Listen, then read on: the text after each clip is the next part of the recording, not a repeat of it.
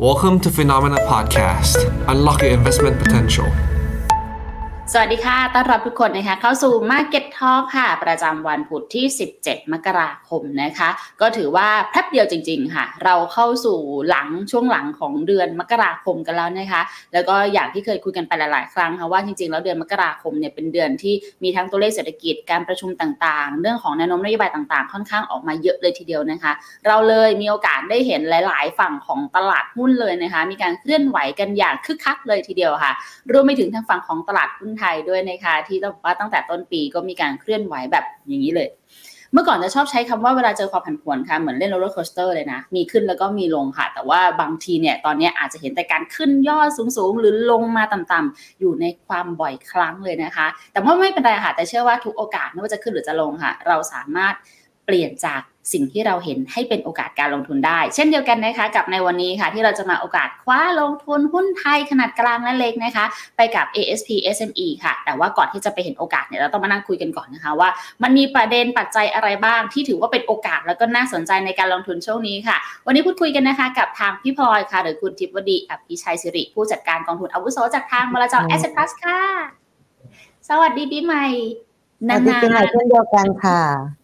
เรามีโอกาสได้คุยกันไปเมื่อตอนสิ้นปีนะคะพี่พลอยกลับมาอีกทีรอบนี้เนี่ยแต่ว่ามีประเด็นอะไรที่เห็นภาพชัดเจนขึ้นแล้วล่ะ และถ้าเกิดใครจำกันได้ค่ะ ปีที่แล้วพี่พลอยได้บอกไว้นะคะว่า ปีนี้เป็นปีของจริงละ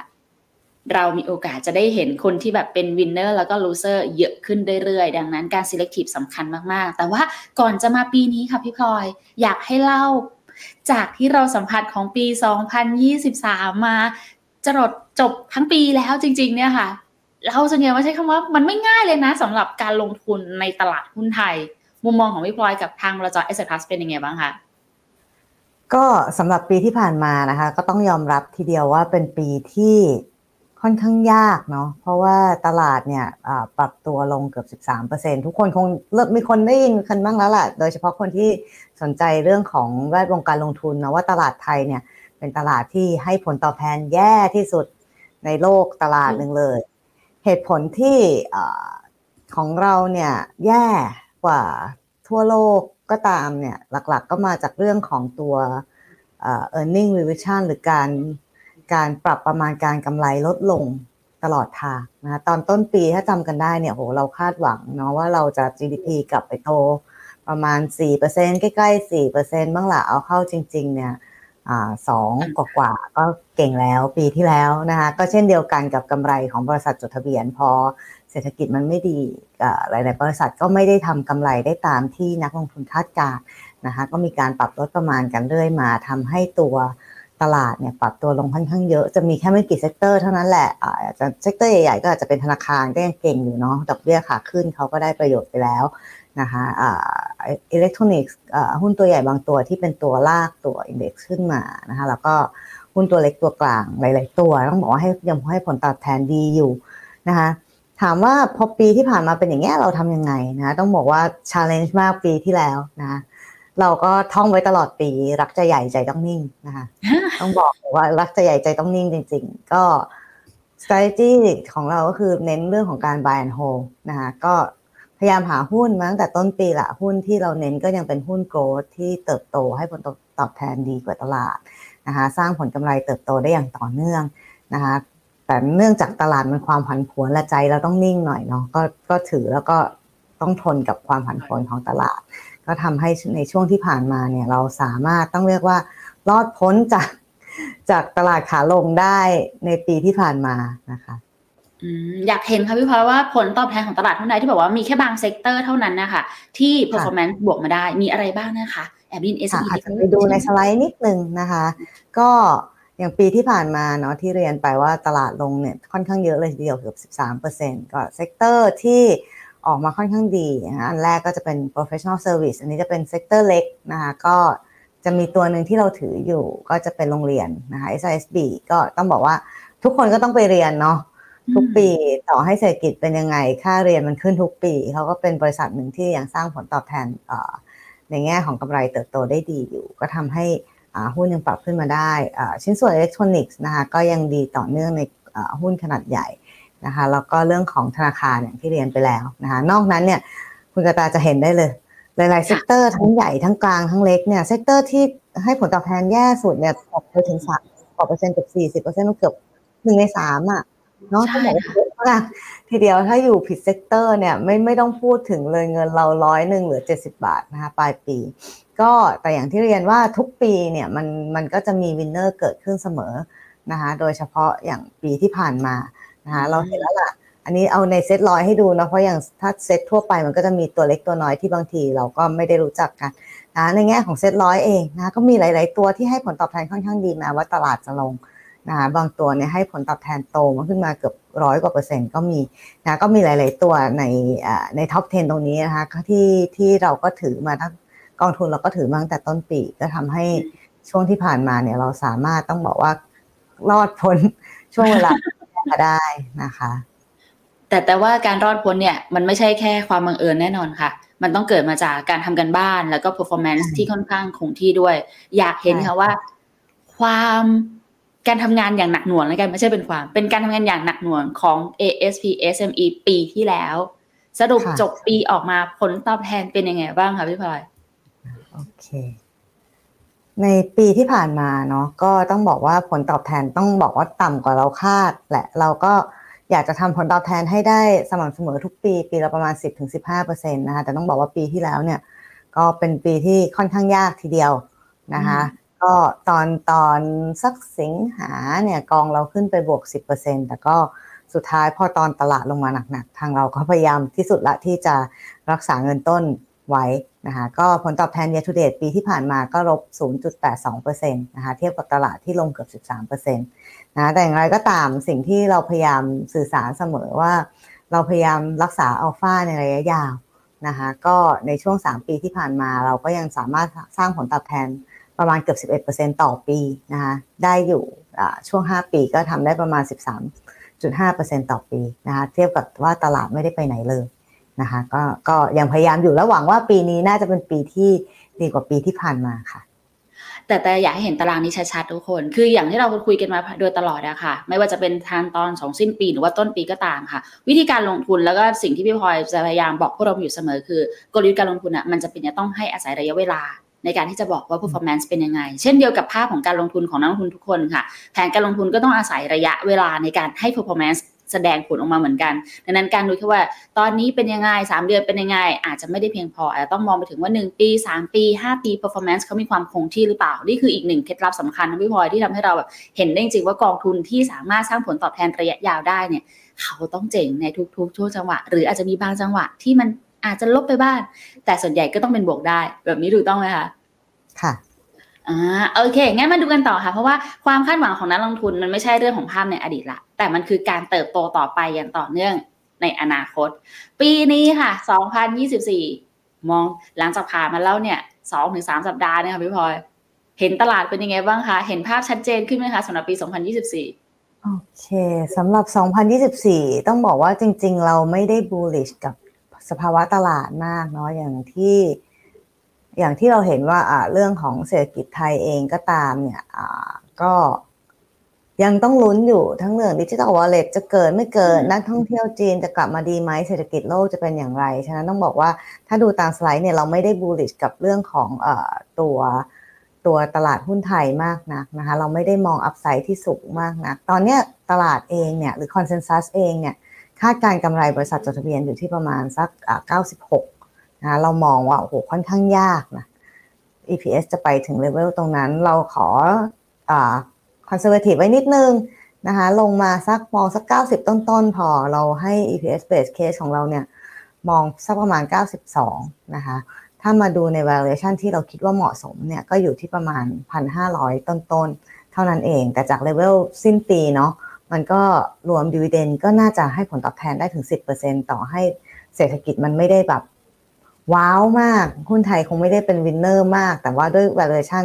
ด้วยตลาดที่ปีที่แล้วมันลงมาค่อนข้างเยอะแล้ว เพราะว่าตรงนี้เนี่ยก็เป็นเลเวลที่ต้องบอกว่าน่าสนใจ ตลาดหุ้นไทยยังค่อนข้างมีอัพไซด์เราต้องบอกว่าดาวไซด์เองก็ค่อนข้างลิมิตพอสมควร เช่นเดียวกันค่ะอันนี้ที่บอกว่ามีประเด็นต่างๆ เยอะเลยไม่ว่าจะเป็นในประเทศหรือต่างประเทศ ทั้งสองแง่นี่คือมากันพร้อมกันในปีนี้เลยไหมคะพี่พลอยคือจริง ๆ มันก็เบลนนะคะว่าหมายถึงสองยังไงนะคะ อันนี้ขอทั้งในประเทศแล้วก็ต่างประเทศเลยค่ะ ถ้าปัจจัยในประเทศเนาะเราก็คงต้องพึ่งเรื่องของทั้ง consumption นะคะปีนี้สิ่งที่พลอยมองว่าน่าจะดีก็น่าจะเป็นเรื่องของการส่งออกที่เราเป็น base ต่ำปีที่แล้วเนาะเราเคยคุยกันแล้วไปปลายปีว่าอ่า ปีที่แล้วเนี่ยส่งออกติดลบทั้งปี GDP เราอะพึ่งเรื่องของส่งออกมากกว่าเรื่องของการท่องเที่ยวนะอืมซึ่งซึ่งจริง ๆแล้วเนี่ยเอ่อถ้าการส่งออกไปได้ดีต่อเนื่องนะคะ ซึ่งเราเริ่มเห็นสัญญาณตั้งแต่เดือนเอ่อกันยาที่ผ่านมาของปีที่ผ่านมาละว่าเริ่มเห็นทรายของการส่งออกที่ฟื้นตัวนะคะอันนี้น่าจะเป็นตัวที่กระตุ้น GDP เราได้ระดับหนึ่งนะคะอีกเรื่องหนึ่งที่เรามองก็คือเรื่องของการบริโภคในประเทศนะคะน่าจะเป็น อ่า driver ที่ดี โดยเฉพาะถ้ามีเรื่องของการกระตุ้นเศรษฐกิจต่างๆ ของภาครัฐแม้ว่าจะเป็นนโยบายที่ต้องบอกว่ากระตุ้นในเพียง short term ก็ตามนะคะและแน่นอนเรื่องของภาคการท่องเที่ยวเนาะอันเมื่อปีที่แล้วก็เรื่องจำนวนคนไม่ได้ผิดคาดนะคะแต่เรื่องของ spending per head หรือการใช้จ่ายต่อหัวเนี่ยก็ต้องบอกว่าต่ำไปหน่อยแหละ ปีนี้ถามว่ายังไงท่องเที่ยวไทยก็ก็ยังมีหวังอยู่อย่าเพิ่งถอดใจค่ะเนี่ยนะคะ ในประเทศนี่มีเรื่องของตัว ภาพการส่งออกที่น่าจะดีขึ้น การท่องเที่ยวที่น่าจะดีขึ้น นโยบายภาครัฐก็น่าจะมาตามนั้นถูกต้องไหมคะเอาแล้วอีกเรื่องหนึ่งพลอยลืมพูดไปเรื่องของฟาร์มอินข้ามหรือรายได้ภาคการเกษตรนะคะอ๋อที่เราเริ่มเห็นสัญญาณดีขึ้นตั้งแต่ช่วงปลายปีเช่นเดียวกันนะคะจะอย่าลืมว่าคนตรงเนี้ยเกือบ12 ล้านคนนะหนึ่งในห้าของของของของประชากรไทยเลยด้วยด้วยนะคะถ้าถ้ารายได้ตรงนี้เขาดีขึ้นอ่า การบริโภคในประเทศก็จะดีขึ้นเช่นเดียวกันนะคะเป็นบอร์ดเบสใหญ่ ๆ ที่ค่อนข้างดีส่วนต่างประเทศเองเนี่ยต้องบอกว่าอันเนี้ยน่าลุ้นหลายคืเรื่องเลยหลายเรื่องใช่ต่างประเทศเนี่ยอาจจะไม่ได้เป็นปัจจัยในแง่เชิงบวก ปัจจัยเชิงบวกหลัก ๆ ของทั่วโลกเอางี้เลยละกันที่เราเห็นในปีนี้เนี่ยธีมหลัก ๆ คงเป็นต้องบอกว่าเป็น election year ประเทศใหญ่ๆ หลายๆ ปี หลาย ๆ ประเทศเลย อินเดียสหรัฐเอง ใกล้บ้านเราสุดก็อย่างอินโดเองเนี่ยก็ ต้องบอกว่าอยู่ในช่วงของเป็นปีการเลือกตั้งใหญ่ของเขาถ้าถ้าไปดูเนี่ยปีก่อนการเลือกตั้งส่วนใหญ่เนี่ยเศรษฐกิจจะต้องค่อนข้างโอเคเนาะทุกคนก็อยากจะรักษาฐานเสียงของตัวเองแหละ ก็จะมีการกระตุ้นเศรษฐกิจต่างๆ ออกมาฉะนั้นแน่นอนทั่วโลกเนี่ยน่าจะมีแนวโน้มที่ดี ถ้าถ้าอิงจากเรื่องของนี้ของการเลือกตั้งนะคะแต่ปัจจัยเสี่ยงก็อย่างที่เราเห็นแล้วนะคะว่าอ่าเรื่องของคนกลัวเรื่อง recession จะ hard landing ไหมซึ่งทางเราไม่ได้มอง hard landing จีนก็ต้องบอกว่าก็ยังลูกผีลูกคนเนาะเป็นอะไรที่ เราก็ยังยังคาดเดาไม่ถูกจริง ๆสำหรับเศรษฐกิจจีน แต่ถ้าเขาฟื้นมาได้เนี่ยก็ต้องเป็นปัจจัยที่ค่อนข้างดีเลยทีเดียวยุโรปดรอปมานานละ ก็น่าจะดีขึ้นนะคะญี่ปุ่นเองที่อออยู่ใน recession อยู่ในเศรษฐกิจฝืดเครื่องอะมาค่อนข้างนานเนี่ยเขาก็น่าจะเป็นปีแรก ๆ มั้งที่หลุดจากตรงเนี้ยในรอบ 30 ปีที่ผ่านมา มันมีหลายปัจจัยที่เป็นปัจจัยบวก แต่ก็มีความเสี่ยงหลายๆอันเช่นเดียวกัน อย่างที่เราเห็นแล้วเรื่องของการสู้รบไม่จบสักทีนะคะอย่าลืมว่าเราเป็นประเทศส่งออกเนาะมีปิดเรื่องของช่องแคบอะไรที เราก็ค่อนข้างเหนื่อย เราบริโภคน้ำมันนำเข้าน้ำมันค่อนข้างเยอะจะรบกันทีเราก็โอ้ตายละ inflation มาอีกแล้วก็เป็นปัจจัยเสี่ยงที่เราต้องจับตามองกันในปีนี้ค่ะ แล้วอย่างในสหรัฐล่ะคะที่ยังคงจับตากันอยู่ ดอลลาร์แข็งนี่หรือว่าเรื่องของการลดดอกเบี้ยอย่างนี้ค่ะพี่พลอย มีประเมินทิศทางไว้ไหมคะ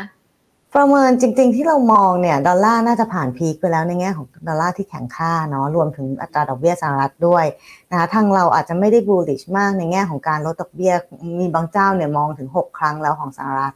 นะคะก็เราคิดว่าคงเป็นทิศทางหยุดอะหยุดแน่ๆครึ่งปีหลังคงเห็นการลงแน่ๆ และแน่นอนว่าเรื่องของค่าเงินสหรัฐถ้า ถ้ามันหยุดแข็งแล้วเนี่ยมันก็จะดีกับเรื่องของอาหุ้นต่างๆ ในอ่าทั่วภูมิภาคโดยเฉพาะอ่า emerging market อย่างทางไทยก็เป็นส่วนหนึ่งของของที่จะได้ประโยชน์เช่นเดียวกันค่ะงั้นแสดงว่าเอเชียปีนี้จริง ๆ ก็ดูแบบจะน่าจะได้การกลับมาเป็นสปอตไลท์ของนักลงทุนมากยิ่งขึ้นใช่ไหมคะจริง ๆ ดูคิดว่าดูดีนะคะอาจจะมีช่วงหนึ่งที่ต้องบอกว่าเวลา market มันโรเทรดเอ่อเวลาเขาเรียกว่าอะไรอะ อ่ามันอัมีตราการพันธบัตรมันพีคมันอาจจะมี low over low เขาเรียกว่าย้ายจากหุ้นไปบอลบ้างเพราะบอลมันพีคแล้วคนก็อยากจะไปล็อกที่เรทสูงๆ แล้วก็ความเสี่ยงของตลาดบอลว่าดอกเบี้ยจะขึ้นต่อมันน้อยลง อาจจะมีช่วงโรเทตจึ้งหนึ่งแล้วก็ตลาดหุ้นอาจจะปรับตัวลงสั้นๆนะคะ แล้วก็เป็นจังหวะให้เราซื้อพอพูดถึงบอลปุ๊บเลยต้องอืมถามฝั่งของตลาดบอลบ้างค่ะ เพราะตลาดบอลปีนี้ก็ดูแบบมีความคึกคัก มีข่าวกันตั้งแต่ต้นปีกันเลยนะคะพี่พลอย คิดเห็นยังไงบ้างคะ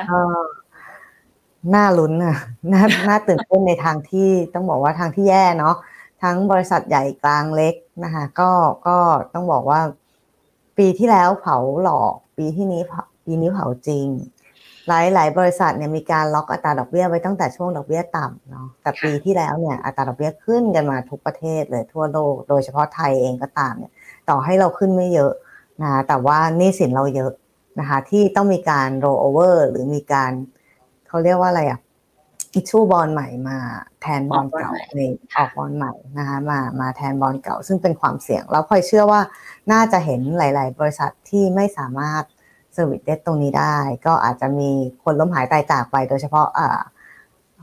เล็ก ๆ แล้วกันเนาะบริษัทใหญ่ ๆ ในตลาดอาจจะไม่ได้เยอะหรอกที่มีพวกนี้เพราะอย่างน้อยเขามีช่องทางทั้งเรื่องของการกู้แบงก์ ออกหุ้นกู้หรือว่าเรื่องของการไม่ว่าจะออกหุ้นก็ตามนะคะแต่อย่างบริษัทเล็ก ๆ อาจจะพวกนอนเรทต่างๆเนี่ยต้องต้องยอมรับจริง ๆ ว่ามีความเสี่ยง แต่ในแง่ความเสี่ยงตรงนี้มันก็มีข้อดี ถ้าตัวเล็ก ๆ มันล้มหายตายจากไปเราก็จะมีพระเอกเกิดขึ้นเนาะมาเก็ตมันก็จะเกิดการ consolidate หรือคู่แข่งมันก็จะเริ่มน้อยลงคนที่สามารถ survive ช่วงเหล่านี้ไปเนี่ย เพราะว่าเขาน่าจะได้ประโยชน์ค่อนข้างมากเลยเดียวค่ะ แต่ว่าประเด็นนี้น่าสนใจนะคะ เพราะว่าเราเห็นกันมาในทุกๆปีว่าการเคลื่อนไหวของตลาดหุ้น มันก็จะมีคนที่สามารถทำ performance ได้ดี แล้วก็ทำออกมาได้ไม่ดี แต่ว่าจุดเนี้ย ปีนี้จะเป็นจุดตัดที่ค่อนข้างชัดเจนว่าโอเค บริษัทที่มีคุณภาพ หรือบริษัทที่เขาเตรียมการมาเป็นอย่างดีทำตัวแบบน่ารัก คิดถึงอะไรมุมมิติ มันก็จะได้โชว์ความเป็นสตาร์ในปีนี้ได้ค่อนข้างดีเลยถูกต้องไหมคะ ใช่ค่ะ อันนี้คือสิ่งที่เราคาดหวังว่าจะเห็นโดยเฉพาะในช่วงของอกลางปีเนาะหลังจากที่มีการโรเวอร์หุ้นกู้ต่างๆกันไปนะคะงั้นให้เกิดดูจากประเด็นทั้งความเสี่ยงที่กังวลในประเทศ กับประเด็นความเสี่ยงที่กังวลจากนอกประเทศค่ะ รวมไปถึงปัจจัยสนับสนุนของการเติบโตด้วย เรามองว่าปีนี้ตลาดหุ้นไทย แนวโน้มน่าจะโตได้ประมาณไหนคะพี่พลอย ตัวตลาดเองเนี่ยออย่างที่เรียนนะคะ เรามองเบสเคสเนี่ยก็น่าจะได้ไปประมาณพันห้าต้นๆ โดยอันนี้เรากดกดกำไรลงแล้วนะ จากที่ที่ตลาดเขามองก็ก็รวมดีเวเดนยิวก็น่าจะให้ผลตอบแทนประมาณ 10%ที่ที่เรามองไว้นะคะ ถ้าไม่ได้มีอะไรผิดคาดมากนักนะอืมพอเห็นตรงนี้ค่อยชื่นใจขึ้นมานิดนึงค่ะ แต่ลืมถามประเด็นใหญ่ไปอันนึงค่ะพี่พลอย เพราะเป็นประเด็นที่ตลาดหุ้นไทยมักจะรอคอย ฟันฟลอจากต่างชาติ ปีนี้มีความหวังแค่ไหนให้ตลาดต่างชาติจะจะกลับมาสนใจหุ้นไทยอีกคะส่วนตัวพลอยเองเนี่ยต้องต้องต้องถามกลับก่อนว่าคิดว่าอะไรจะเป็นตัว drive ให้ต่างชาติกลับมาซื้อหุ้นไทยเยอะๆหลักๆก็หนีไม่พ้นกับเรื่องของเศรษฐกิจเนาะเศรษฐกิจต้องดีดีกำไรกำไรของทั่วทั้งตลาดถึงจะเติบโตได้ดีนะคะซึ่งส่วนตัวเราคิดว่าเรายังไม่ได้เห็นปัจจัยนี้เท่าไหร่นัก นะคะลองเรามาดูในแง่สไลด์ก็ได้ขนาดตัวตัวกรงงเองก็ยังไม่ค่อยมั่นใจเช่นเดียวกันนะก็ยังมี GDP ทั้งในเรื่องของรวมดิจิทัลวอลเล็ตไม่รวมดิจิทัลวอลเล็ตอยู่ คือต้องบอกว่าเศรษฐกิจไทยยังเอาแน่เอานอนไม่ได้ในแง่การเติบโตนะคะแต่ก็ค่อนข้างมีความเป็นไปได้สูงว่าจะดีกว่า 2 ปีที่ผ่านมานะคะถ้าเศรษฐกิจไทยค่อนข้างแน่นอนแล้วเนี่ยพลอยเชื่อว่าต่างชาติจะกลับเข้ามา แต่พอขณะเราเองก็ยังเดาเนาะยังสงสัยอยู่เอ๊ะจะดีมาก ดีน้อยดีกลางหรือว่าดีเท่าปีที่ผ่านมาเองเนี่ย ฉะนั้นพลอยยังไม่ได้คิดว่าต่างชาติจะเป็นปัจจัยหลักที่ drive ให้ตลาดหุ้นไทยปรับตัวขึ้นไปแรงๆค่ะแล้ว sector สำคัญสำคัญใหญ่ ๆ นะคะ อย่างภาพน้ำมัน มองไงบ้างคะพี่พลอยภาคน้ำมันเองเนี่ย เพราะว่าคงเป็นในแง่ของการเทรดดิ้งตามสภาวะของเรื่องของอความขัดแย้งเนาะฉะนั้นอาจจะเป็น ถ้าถามอาจจะไม่ใช่หุ้นกลุ่มที่พลอยถนัดนัก เพราะว่าต้องบอกกลุ่มนั้นก็จะเป็นหุ้นใหญ่ แต่ถ้าถามว่าให้คอมเมนต์ก็คงเป็นในแง่ว่าเราต้องซื้อออนข่าวร้ายแล้วก็ขายออนข่าวดี เช่น ถ้าจะเลิกรบเราก็คงไม่ใช่ต้องไปขายขายละ ถ้ายังรบกันอยู่เราก็อาจจะสามารถโฮโพซิชันได้ลักษณะนั้นมากกว่านะคะคงเป็นในแง่ของการ trading มากกว่า คือพลอยอะพลอย มุมมองพลอยอาจจะไม่เหมือนคนอื่นนะ คนชอบมองว่าหุ้นเล็กเนี่ยเป็นเหมือนหุ้นปั่น ต้องซื้อซื้อขายขาย trade ไป trade มาหุ้นใหญ่เนี่ยคือ buy and hold พลอยกลับรู้สึกว่าหุ้นใหญ่เนี่ย เนื่องจากมันตาม cycle ของเศรษฐกิจ หุ้นใหญ่เนี่ยคือหุ้นที่อาจจะต้อง trade ตามรอบของเศรษฐกิจตามรอบของสถานการณ์ ในขณะที่หุ้นเล็กเนี่ยที่สามารถมองว่าเขาจะโตไปในสามปีห้าปีข้างหน้าเนี่ยมันสามารถ buy and hold ได้พลอยกลับมองอย่างนี้มากกว่า ฉะนั้นน้ำมันก็น่าจะเป็นอันหนึ่งที่ที่ที่ตอบคำถามตรงนี้ค่ะ อะแต่ถ้าสมมติเราดูจากในช่วงสองปีที่ผ่านมา ก็ค่อนข้าง confirm แนวคิดของพี่พลอยได้ระดับหนึ่งเลยนะคะ เพราะว่าหุ้นในกลุ่มซักิคหรือว่าพวก big cap ต่างๆเหล่านี้ก็มีการเติบโตที่ค่อนข้างตามรอบใช่อะงั้นมาเจาะกลุ่มที่วันนี้เราอยากจะรู้กันมากๆค่ะ SME หุ้นขนาดกลางและเล็กของไทยค่ะ เอาว่าถ้าเจาะกลุ่มนี้เลยค่ะ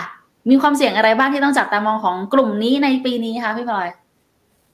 กลุ่มนี้แน่นอนนะถ้าส่วนของตลาดหุ้นเนี่ยที่มันมีความผันผวนเนาะอย่าลืมว่าพอหุ้นกลางหุ้นเล็กเราเอ็กซ์เพกำไรที่เติบโตมาก ฉะนั้นความเสี่ยงของเศรษฐกิจก็จะกระทบเขามากเช่นเดียวกัน เพราะอะไรนะคะ เพราะว่าเบสพอเบสกำไรเขาต่ำขาขึ้นเขาทำได้ดี ขาลงถ้าเศรษฐกิจโลกมันไม่ดี เวลากระทบเขาก็กระทบแรงเช่นเดียวกัน นะคะอีกอันหนึ่งก็คือเรื่องของราคาน้ำมันอะหลีกเลี่ยงไม่ได้เลยอย่างที่เรียนว่า พอถามหุ้นน้ำมันพออาจจะตอบไม่ค่อยได้เนาะแต่ต้องบอกหุ้นกลางหุ้นเล็กส่วนใหญ่เนี่ยจะเป็นหุ้นที่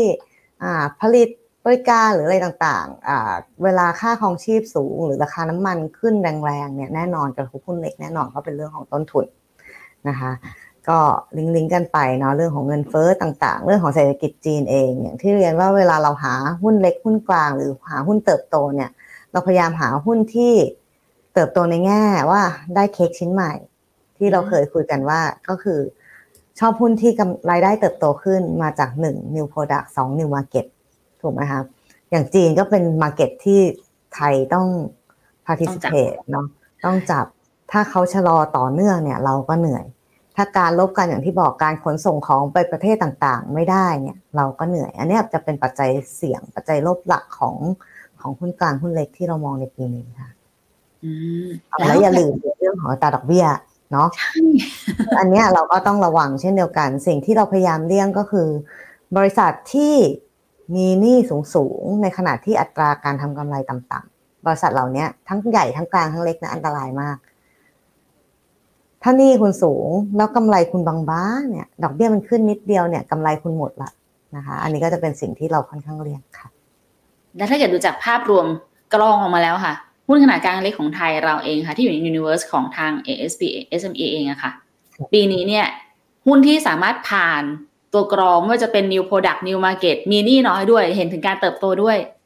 ยังมีอยู่ใช่ไหมคะพี่พลอยยังมีอยู่แน่นอนค่ะ ยกตัวอย่างให้ฟังหน่อยได้ไหมคะเผื่อจะได้เห็นภาพ performance หรือว่าวิธีการในการลงทุนหน่อยค่ะเอาขอเป็นอันที่ในช่วงที่ผ่านมาแล้วกันเนาะ ที่เราถือหรือว่าเป็น top holding ในปัจจุบันสิ้นปีนะคะก็อ่าอย่างกรณีตัวแรก Sappeอ่าบางคนอาจจะไม่รู้จักก็เป็นเรื่องของทำเรื่องของเครื่องดื่มนะคะก็อ่าอย่างบิวตี้ดริงทำเรื่องของโมกุโมกุหรือเครื่องดื่มอ่าวุ้นมะพร้าวนะคะตลาดในไทยเขาอาจจะไม่ได้ใหญ่ไม่ได้เก่งมากเท่าไหร่เนาะแต่ต้องบอกว่ารายได้ส่วนใหญ่เนี่ยเขาส่งออกไปเมืองนอกหมดเลย ปีที่ผ่านมาสองสมปีที่ผ่านมาเขาเริ่มไปเปิดตลาดอย่างได้อย่างตลาดเกาหลี นะคะปีที่ผ่านมาพระเอกหรือสตาร์ดวงใหม่ของเขาก็อย่างประเทศฝรั่งเศสนะคะก็เป็นสตาร์ดวงใหม่อ่าสตาร์อีกสักดวงหนึ่งที่เราอาจจะคาดหวังอยู่ตอนนี้ก็ในเรื่องของตัวอังกฤษถ้าไปได้ก็ก็โรเอาต่อนะคะก็ทำให้กำไรเนี่ยสามารถเติบโตต่อเนื่อง อันนี้ก็เป็นอีกบริษัทหนึ่งเป็นตัวอย่างของบริษัทหนึ่งที่สามารถหาตลาดใหม่ ๆ ได้นะคะก็จะเป็นหุ้นกลุ่มที่เราชอบนะคะอย่างยกตัวอย่างอย่าง ตัวที่สี่แล้วกันอย่าง SISB ในปีที่ผ่านมาเนี่ยต้องบอกว่าอย่างที่เราพูดไปเนาะเศรษฐกิจดีไม่ดี พ่อแม่ก็ต้องส่งเราเรียนลูกเราเรียนต่อไปนะคะถ้าเราเรียนจะขึ้นเท่าไหร่ก็ก็ต้องจ่ายตามที่ตามนั้นนะคะก็จะเป็นหุ้นอีกกลุ่มอีกตัวหนึ่งที่ยังเชื่อว่าจะสามารถผ่านพ้นความผันผวนทางเศรษฐกิจได้นะคะ ก็อันนี้จะเป็นตัวอย่างวิธีการที่เราคัดเลือกนะคะ แอบเห็นกราฟด้านข้างนะคะที่เป็นผลการดำเนินงานค่ะ มันก็จะมีจังหวะช่วงที่แบบขึ้นแล้วก็ลงอยู่แล้ว อันนี้มันเป็นจังหวะทางการลงทุนที่มีทั้งการเนื่องมาจากการ select หรือว่าเป็นแค่ภาวะตลาดที่มันเป็นไปค่ะพี่พลอย selective ส่วนใหญ่ช่วยให้เราดีกว่าตลาดแน่นอนถ้าตลาดเป็นขาขึ้นเนี่ยการ selection จะยิ่งทำได้ง่ายขึ้น ปีที่แล้วอย่างที่เรียนเราก็มีช่วงเวลาที่ต้องบอกว่ากองก็ดีมากๆเลยเนาะเคยขึ้นไปถึงกำไร 10%ในช่วงเดือน 8 เดือน 9 แต่พอตลาดมันแบบไม่ไหวจริง ๆ หุ้นที่หลาย ๆ ตัวมันก็ไม่สามารถมันก็โดน delay เขาเรียกว่าโดน de-rate ลงมาด้วย เช่นเดียวกันแม้ว่าจริง ๆ แล้วกำไรเขายังเติบโตได้ดี แต่พอภาพรวมทุกคนมันลงเขาก็โดนลงมาบ้างเหมือนกันนะฉะนั้นจริง ๆ ตรงตรงเนี้ยพลอยมองว่ามัน consolidate มาแล้วแหละทั้งๆที่กำไรมันยังเติบโตอยู่จริงอาจจะเป็นจังหวะที่น่าเข้าด้วยซ้ำนะคะ อันนี้มันเกี่ยวข้องกับกลยุทธ์ทางการเลือกสินทรัพย์เข้ามาลงทุนได้ไหมคะพี่พลอย หรือตัวนี้บัตรของกองการเลือกรายตัวใช่ไหมคะก็ก็ด้วยแน่นอนเนาะบางทีบางตัวที่เราชอบ แล้วมันขึ้นไปเยอะๆ ต่อให้กำไรมันยังโตอยู่แต่ราคาหุ้นมันขึ้นไปเกิน เราก็ต้องมีการลดเวทบ้างละนะคะเออจริงๆนโยบายถ้าเกิดพูดถึงนโยบายการลงทุนของตัวกอง SP SME เลยอะค่ะเรามีนโยบายยังไงบ้างนะคะ ที่แบบเอาให้เห็นภาพเลย ถ้าเห็นภาพจริง ๆ แล้วต้องบอกว่าคนเนี่ยมองว่า SME หรือ Miss m a l l เนี่ยบางคนยังมองว่าเป็นหุ้นปั่นหุ้นเสี่ยงเนาะแต่เราเราบอกแล้วว่าจริง ๆ มันไม่ได้เป็นตัวเล็กมากคำว่า Miss m a l l เนี่ยต่ำกว่า 8 0,000 ล้าน ก็เป็นถือว่าเป็น Miss m a l l แล้ว อันนี้คือภาพหนึ่งนะคะแล้วเรื่องของการลงทุนแน่นอนว่าเราอยากได้หุ้นที่ส่วนใหญ่ของกองก็จะเป็นหุ้นโกลด์หรือหุ้นที่ให้ผลตอบแทน ให้ผลกำไรที่ยังเติบโตได้ดีอย่างต่อเนื่อง แล้วก็มีต้องใช้คำว่าเป็น quality of earnings ก็คือกำไรเติบโตจริง ๆกำไรเติบโตในการไม่ใช่ว่าอยู่ไปซื้อนั่นซื้อนี่ ไป take นั่น take นี่ไปกู้มาแล้วซื้อของอย่างเดียวสุดท้ายคุณคุณได้แต่ top line คุณได้แต่รายได้ไม่ได้กำไรเหนื่อยเปล่าๆมีภาระหนี้เพิ่มเปล่าๆอย่างเงี้ยเราไม่ชอบนะเราชอบหุ้นที่ ออร์แกนิกไปเรื่อยๆ อาจจะมี M&A บ้างหรือไม่มีอันนี้ก็ไม่ได้ประเด็นที่เราสนใจ เราสนใจการเติบโตอย่างแข็งแกร่งและมั่นคงค่ะ แล้วเวลาเลือกเข้ากองมานะคะ เรามีจำนวนในใจไหมคะต้องประมาณเท่าไหร่ เพราะว่าถ้าพูดถึงจำนวนของ SME ในไทยเองก็เยอะนะพี่มวยจริงๆ ถ้ามองว่าจุดที่ดีสุดนะก็คือประมาณ 25 ตัวบวกลบก็คือสามารถกระจายความเสี่ยงได้ค่อนข้างดี นะก็อาจจะมีบางช่วงเวลาแหละ โดยเฉพาะอย่างสมมติถ้าช่วงที่เรามี high conviction มากๆหุ้นที่เราตามมาเรื่อยๆ เออเราก็ต้องแบบเริ่มตามไปเรื่อยๆ เนาะเขาสามารถ deliver กำไรหรือสิ่งที่เรามองได้ดีจริง ๆ หรือดีกว่าที่เราคาดจริง ๆ ช่วงที่เรามี high conviction จำนวนหุ้นก็จะน้อยลง ก็อาจจะเหลือสักต่ำยี่ห้าตัวลงมาเหลือยี่สิบต้นๆ อย่างช่วงเวลาปัจจุบันเนี่ยช่วงเช่นเช่นช่วงเปลี่ยนปีหรือเปลี่ยน เปลี่ยนอ่าเขาเรียกว่าอะไรสภาวะการลงทุนเปลี่ยนไปอย่างเงี้ย เราก็อาจจะมีจำนวนหุ้นเยอะหน่อย เช่นอย่างตอนนี้เราอาจจะมีการปรับหน้าพอร์ตลดตัวที่ถือปัจจุบันมีการเพิ่มหุ้นตัวใหม่เข้าไปนะคะ ลักษณะนี้ก็อาจจะมีหุ้นบางช่วงก็อาจจะถึงประมาณ 30 ตัวค่ะ อันนี้แอบถามเพื่อไว้เพราะว่าหลาย ๆ คนชอบมาถามหลังบ้านค่ะพี่พลอยว่าเอ๊ะบางทีเห็นเขาถือเยอะจังบางทีเห็นน้อยจัง มันเกี่ยวมาจากการที่แบบเขาเห็นภาวะตลาดอะไรร่วงหน้าหรือเปล่า ซึ่งก็ใช่ส่วนหนึ่งแต่ส่วนหนึ่งก็อาจจะเป็นเรื่องของตัวฤดูกาลที่จะต้องมีการปรับสัดส่วนของพอร์ตด้วยอะไรอย่างนี้ เป็นเรื่องของการปรับพอร์ตมากกว่าค่ะอ่าโอเคอะแล้วนักลงทุนที่ควรจะต้องมี SME ไว้ในพอร์ต พี่พลอยมองเห็นนักนักลงทุนกลุ่มนี้เป็นแบบไหนดีคะจริงๆต้องบอกว่าเคยมองว่าต้องเป็นนักลงทุนที่รับความเสี่ยงได้สูง เพราะว่าหุ้นเล็กเนี่ยเสี่ยงสูงเอาเข้าจริง ๆ เพราะว่าอ่าต้องเป็นคนที่เข้าใจการลงทุนระดับหนึ่งรับความเสี่ยงได้พอสมควรตามสภาวะตลาดหุ้นเนาะ แต่ต้องที่บอกว่าต้องเข้าใจสภาวะการลงทุนก็คือ คงไม่ใช่ว่า เอ๊ะทำไมวันนี้ ตลาดบวกกองนี้ลงทำไมตลาดลงกองนี้บวก อันนี้อาจจะอาจจะงงนิดนึงกับสิ่งที่คุณลงทุน อยากจะให้เป็นคนที่เข้าใจว่า เอ๊ะทำไมกองมันให้ผลตอบแทนต่างจากตลาดในแง่รายวันหรืออะไรบ้าง ลักษณะนั้นนะคะ แล้วก็รับความเสี่ยงได้สูงหน่อย อาจจะมีบางปีที่หุ้นมันก็ลงได้อย่างปีที่แล้วตลาดมันก็ลงได้สิบกว่าเปอร์เซ็นต์เนาะ ก็ต้องรับให้ได้ว่านี่ตลาดหุ้นนะ ต่อให้จะเป็นกองทุนมันก็มีโอกาสที่จะลงได้เหมือนกันแต่และแน่นอนค่ะขึ้นเราก็สามารถเราก็มีโอกาสที่จะสร้างผลตอบแทนได้ให้คุณเป็นบวกมากกว่า 10%เช่นเดียวกันนะคะแสดงว่าอีกเคล็ดลับหนึ่งเลยก็คือนักลงทุนต้องทำความเข้าใจแหละ ก่อนที่จะไปดูว่าตัวเองรับความเสี่ยงได้สูงหรือน้อย เข้าใจก่อน ใช่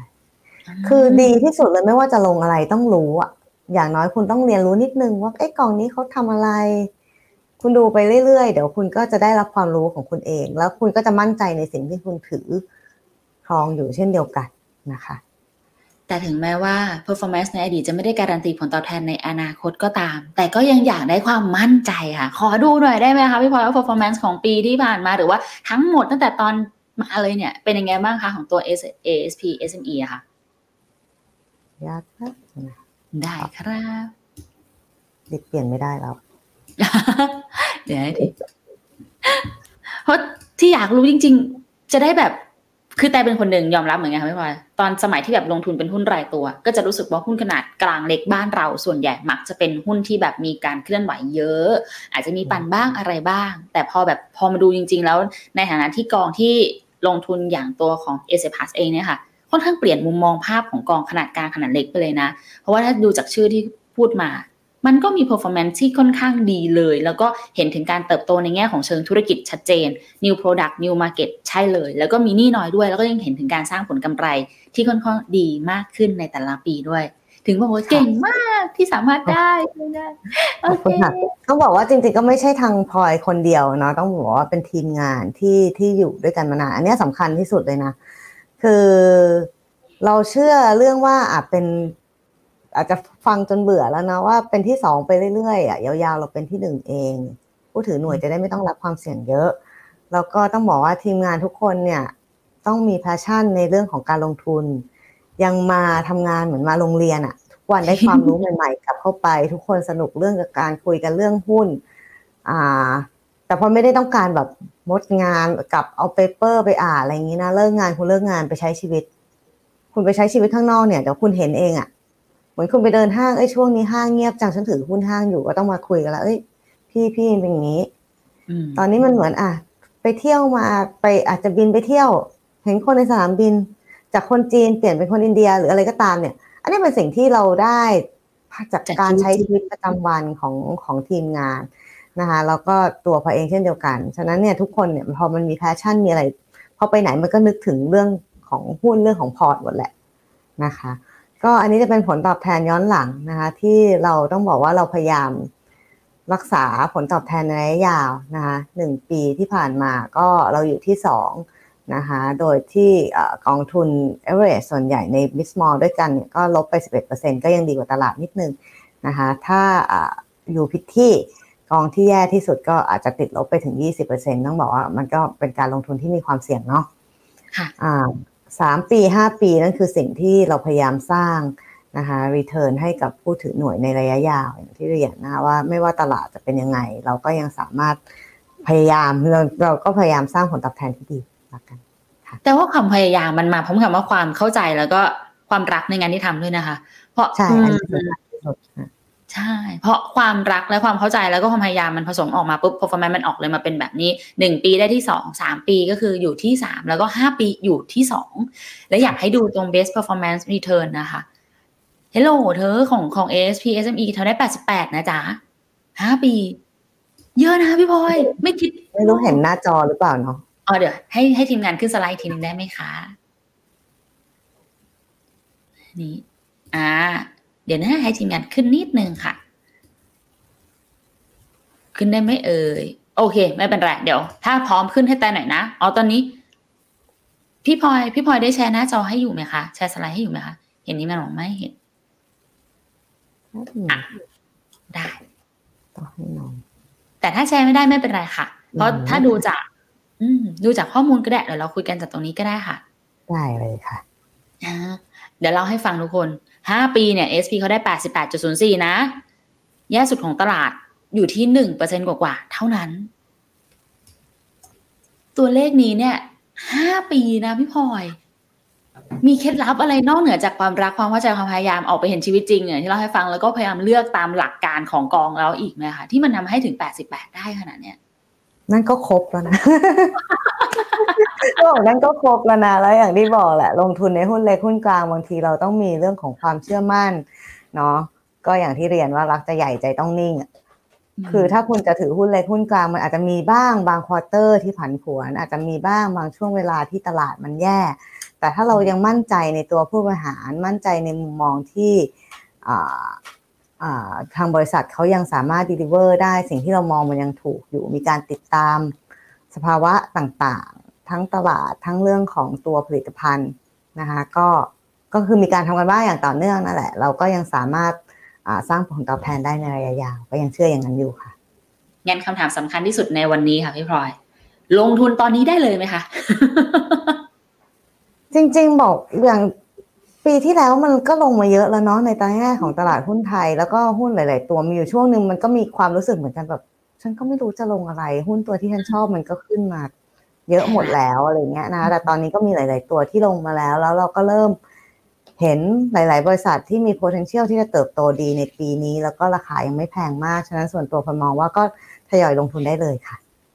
DCA ไหมคะหรือว่าเป็นก้อนนี่คะถ้าเป็นสไตล์พี่พลอย ถามพลอยอะการทำ market timing เนี่ยยากที่สุด แล้วทำ market timing กับตลาดก็ยากแล้ว จะทำ market timing กับกองทุนอีกยิ่งยากยาก DCA ดีที่สุดค่ะ ขั้นต่ำกองนี้เท่าไหร่นะพี่พลอยแอบลืมถามแต่รอบที่แล้วแล้วขั้นต่ำตอนนี้น่าจะห้าพันนะเข้าอืใจว่ามพันเดียวพันเดียวอ่าพันเดียวอ๋อหนึ่งบาท ครั้งแรกก็หนึ่งบาทอู้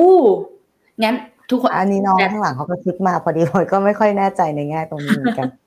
ในแง่ performance ชัดเจนค่ะ แต่ว่าแต่เคยมีเพื่อนที่ทำแบบนี้ด้วยนะพี่พลอย DCA ทุกวันในทุกๆวันจริง ๆที่เปิดทำการค่ะ ซื้อเหมือนอารมณ์เขาบอกซื้อให้ตัวเองก่อน ก่อนที่จะไปจับจ่ายใช้สอยในเรื่องอื่นๆ ก็ลงทุนของตัวเองไป ขั้นต่ำจะเป็นแบบบางกองหนึ่งบาทเหมือนกันหนึ่งร้อยอ๋อห้าร้อยได้หมดเลยนะใช้วิธีนี้จกับริงๆได้หมดเลยใช่กับทุกคนกับทุกเริ่คมนด้วยเริ่ใช่มไหมก่อนก็ได้เนาะอาจจะแบบเอาเปิดบัญชีให้ เหมือนเผื่อให้ลูกอะไรอย่างเงี้ยหยอดไปทุกวันก็เราเหมือนหยอดกระปุกแต่เป็นกระปุกที่สามารถให้ผลตอบแทนได้ดีกว่าอยู่ในกระปุกออมสินนะคะโอเคค่ะคำถามจะรองรองๆสุดท้ายแล้วค่ะ อยากจะฝากบอกอะไรกับนักลงทุนบ้างคะในตอนนี้ ก็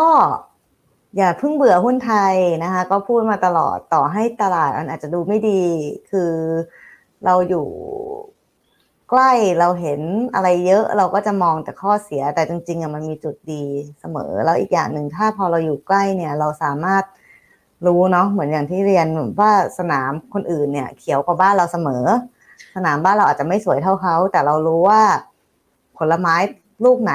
กำลังจะสุกผลไม้ลูกไหนกำลังจะเน่าก็เลือกกินแต่สิ่งดีๆ เราเราอยู่ใกล้เราใช้ประโยชน์ตรงนี้ได้และแน่นอน เราก็เชื่อว่า ถ้าเราทำกันบ้านดี ๆ เนี่ย เราก็ยังสามารถหาหลักทรัพย์หาหุ้นหาบริษัทที่ยังเติบโต และให้ผลตอบแทนกับพอร์ตการลงทุนได้ดี ได้ต่อค่ะคำถามสุดท้ายจริง ๆ แล้วค่ะพี่พลอย แล้วกอง ASP SME จะกลายมาเป็นผลไม้ที่น่าสนใจให้กับนักลงทุนในปีนี้ยังไงบ้างคะก็ก็อย่างที่พยายามเสมอนะคะว่าอยากจะให้เอ่อด้วยการที่มันก็ลงทุนในหุ้นเนาะเราปีนี้ผลตอบแทนต้องบอกว่าอย่างเงินฝากก็เรทสูงขึ้นแล้วอะไรสูงขึ้นแล้ว เราก็คิดว่า อย่างน้อยลงทุนในตลาดหุ้นมันก็ควรจะได้ผลตอบแทนสัก 10-15%ต่อปี นั่นก็คือสิ่งที่เราจะยังพยายาม deliver ให้กับนักลงทุนให้ได้ค่ะ เดี๋ยวเราเห็นกันค่ะ เพราะว่าการลงทุนหรือว่าอย่างที่พี่พลอยเปรียบเทียบเป็นการที่เราจะได้เห็นผลไม้สุกงอม พร้อมที่จะรับประทานอย่างอร็ดอร่อยได้เนี่ย มันจำเป็นต้องอาศัยหลาย ๆ อย่างเลยจริง ๆ แต่อย่างแน่ค่ะ ของทางเอเซพัสเองเขาพร้อมใส่ปุ๋ยให้ต้นไม้ต้นนี้ เขาพร้อมดูแลเข้าไปคอยดูว่ามีแมลงอะไรหรือเปล่า ต้นนี้ยังเป็นเหมือนเดิมไหมออกดอกออกผลได้ตามที่คาดหวังไหมก็ได้เกิดนักลงทุนคนไหนสนใจนะคะ การลงทุนในส่วนฝั่งของตลาดหุ้นขนาดกลางและก็เล็กของไทยเราเองเนี่ยก็ลองพิจารณา เอเซพัสได้เนาะ SME เราพูดคุณค่ะยังไงก็ฝากไว้ด้วย แล้วก็ขอบคุณมากเลยล่ะค่ะ โอเคค่ะ ขอบคุณมากๆเลยนะคะทั้งพี่พลอยแล้วก็ทุกคนในวันนี้ด้วยนะคะ เดี๋ยวยังไงไว้เจอกันใหม่ในโอกาสหน้าเนาะมาคุยกันเกี่ยวกับภาพรวมของตลาดแล้วก็กองทุนแบบนี้อีก ขอบคุณนะคะได้ค่ะ ขอบคุณค่ะ สวัสดีค่ะ ในโลกของการลงทุนทุกคนเปรียบเสมือนนักเดินทาง คุณหลักเป็นนักเดินทางสายไหน การลงทุนทุกรูปแบบเคยลองมาหมดแล้ว ทั้งกองทุนหุ้นพอร์ต แต่ก็ยังมองหาโอกาสใหม่ๆ เพื่อผลตอบแทนที่ดีขึ้น แต่ไม่รู้จะไปทางไหน ให้ Finnomena Exclusive บริการที่ปรึกษาการเงินส่วนตัว ที่พร้อมช่วยให้นักลงทุนทุกคนไปถึงเป้าหมายการลงทุน สนใจสมัครที่ f i n o m e f i n o m i n a e x c l u s i v e หรือ line at f i n o m i n a p o r t คำเตือนผู้ลงทุนควรทำความเข้าใจลักษณะสินค้า เงื่อนไขผลตอบแทน และความเสี่ยงก่อนตัดสินใจลงทุน